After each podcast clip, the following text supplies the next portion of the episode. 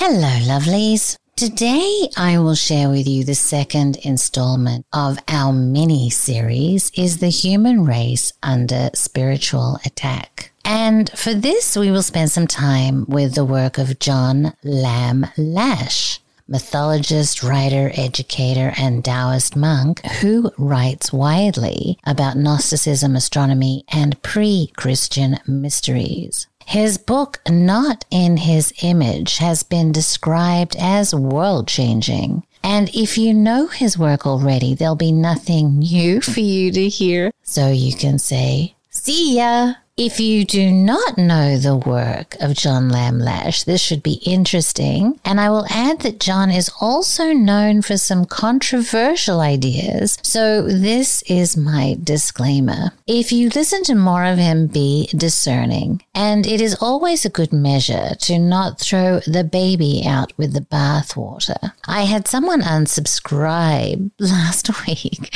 because I used a clip of Russell Brand, but I would not have used the clip if his words were not useful and insightful. So, can one be skeptical about someone and still value their words? I can, and I think it has its advantages. Truth does not always come in pretty, perfect packages. And I certainly do not agree with everything anyone says, period. I pick and choose. Well, back to John. A big part of his contribution to our gnosis is the fallen goddess scenario. This narrative explains the cosmic origins of life and human purpose on Earth. In John's opinion, no other narrative explains the ultimate truth about evil and how it works against all that is good in our precious world. I think it is a cohesive narrative. John explains that due to its exceptional message, this narrative has been attacked, distorted, maligned, and suppressed more violently and more continuously over the centuries than any concept in all of history. And that may be because it also is the creation myth of the archons. How and why they exist, what they are up to, and I'm guessing they wish to keep that under wraps. But possibly it could also be because the Gnostics worshiped the divine feminine. The Gnostics had a vision story, and the central figure in this story was a goddess called Sophia. The myth of the fallen goddess is beautiful and unique. And John believes he's the only scholar of Gnosticism to completely restore the story out of the fragments found in the Nag Hammadi discovery. John's work is an interpretation of the Nag Hammadi texts themselves developed over many generations by the Magian Order, M-A-G-I-A-N, hmm, a community of visionary teachers. The Magians were the pagans, pre-Christian forerunners of the Gnostics. They called themselves Telestai, those who are aimed, aimed towards intimate access to the intelligence of the living earth, the telluric matrix. In their united dedication to the sacred narrative of Sophia, they revised and preserved this story over many generations. The fallen goddess scenario is a story about a goddess on a galactic scale. Sophia is an aeon, a power existing from eternity, an emanation or phase of the supreme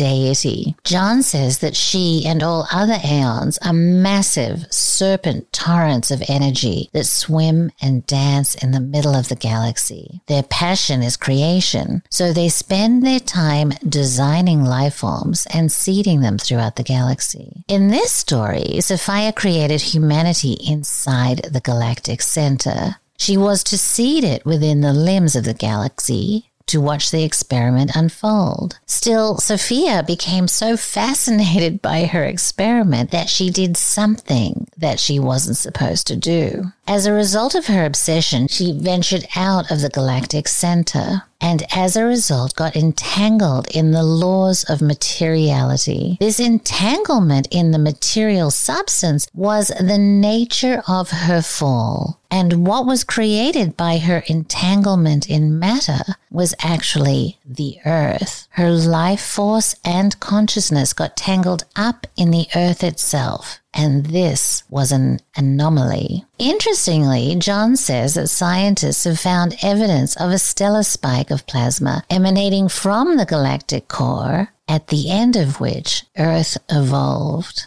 He wonders has scientists discovered the evidence of Sophia's fall. There was a secondary event, however. The discharge fall of Sophia created an enormous impact on the third arm of the galaxy within universal matter, and this created an enormous disturbance. As the matter plasma goo crystallized, it produced a buzzard species of insectoid creatures. The Gnostics called these creatures archons. Now, again, John has some more scientific evidence for how this might have been possible. John points to an experiment in 1830 where a British scientist named Andrew Crosse, with an E, created life in a lab. While pursuing some investigations on electrocrystallization, what he called Acarus insects miraculously appeared out of the ether under conditions usually fatal to animal life. John wonders if this is akin to the creation of the archons. Anyway, the archons are described as an extraterrestrial entity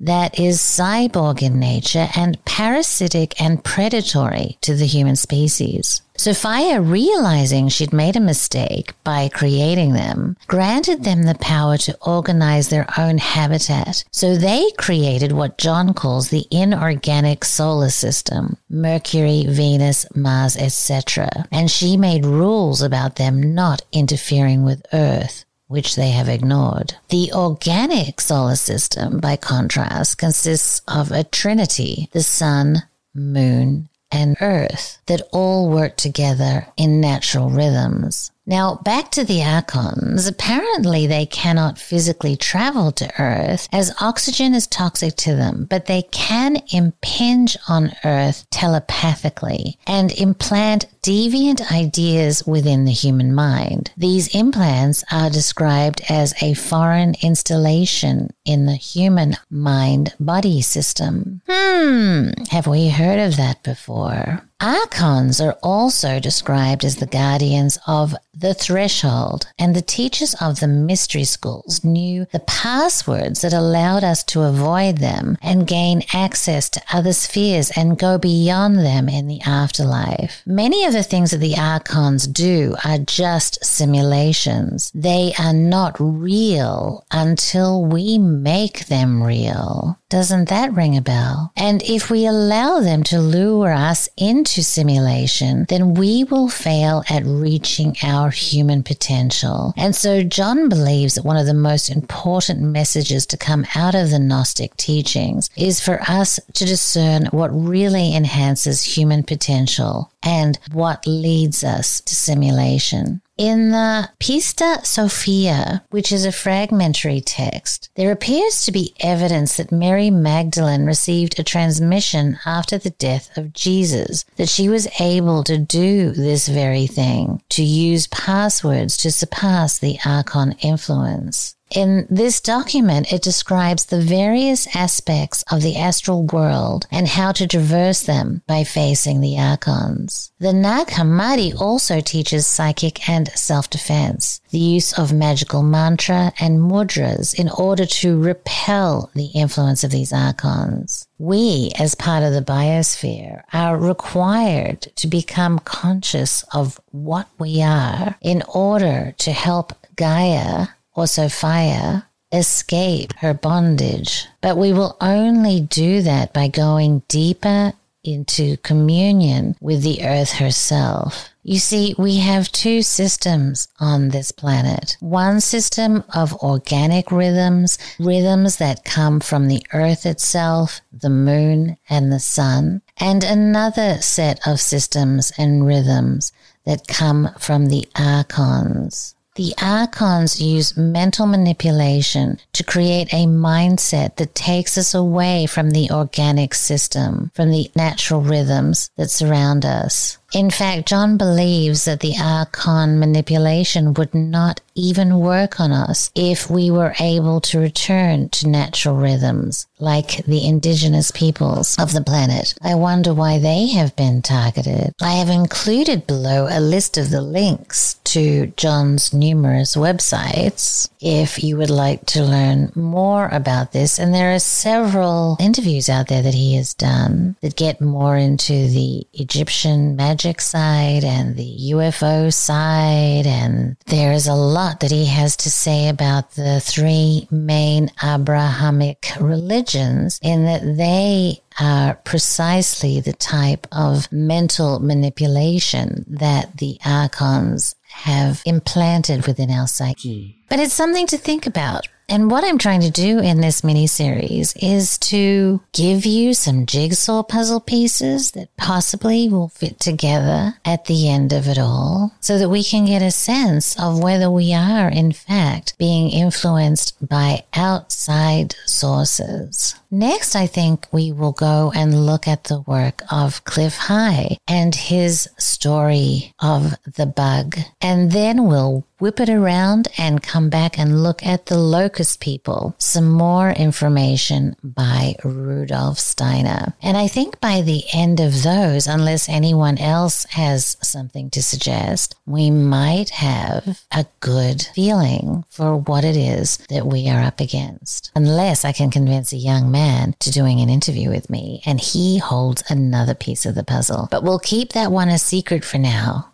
Hello, lovelies. I am so excited to announce the release of our new film called Heka. Heka looks at the magic of ancient Egypt and how that pertains to the story of ancient Egypt and fills in a whole new perspective that we have been missing collectively for hundreds of years. It features Gordon White, Chance Gardner, Joseph Patrick Farrell, Lon Milo DuQuette, Tobias Churton, Graham Hancock, of course, the fabulous John Anthony West, Rupert Sheldrake, Stephen Skinner, Thomas Sheridan, Peter Mark Adams, Thomas Joseph Brown, Aton Veggie, Mogg Morgan, Bernardo Kastrup, Shauna Home, Mark Passio, John Saraki, and the goddess Joanna Kujawa. I am so incredibly proud of it, and I invite you to come and have a look. You can find a link on magicalegypt.com.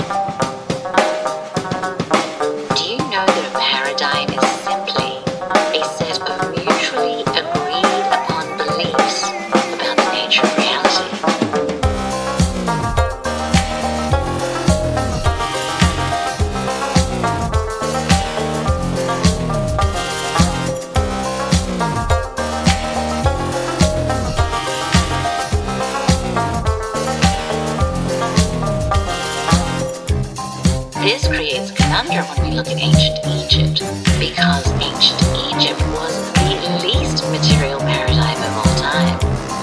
And so things that do not fit within the materialist paradigm are simply rejected as Immaterial.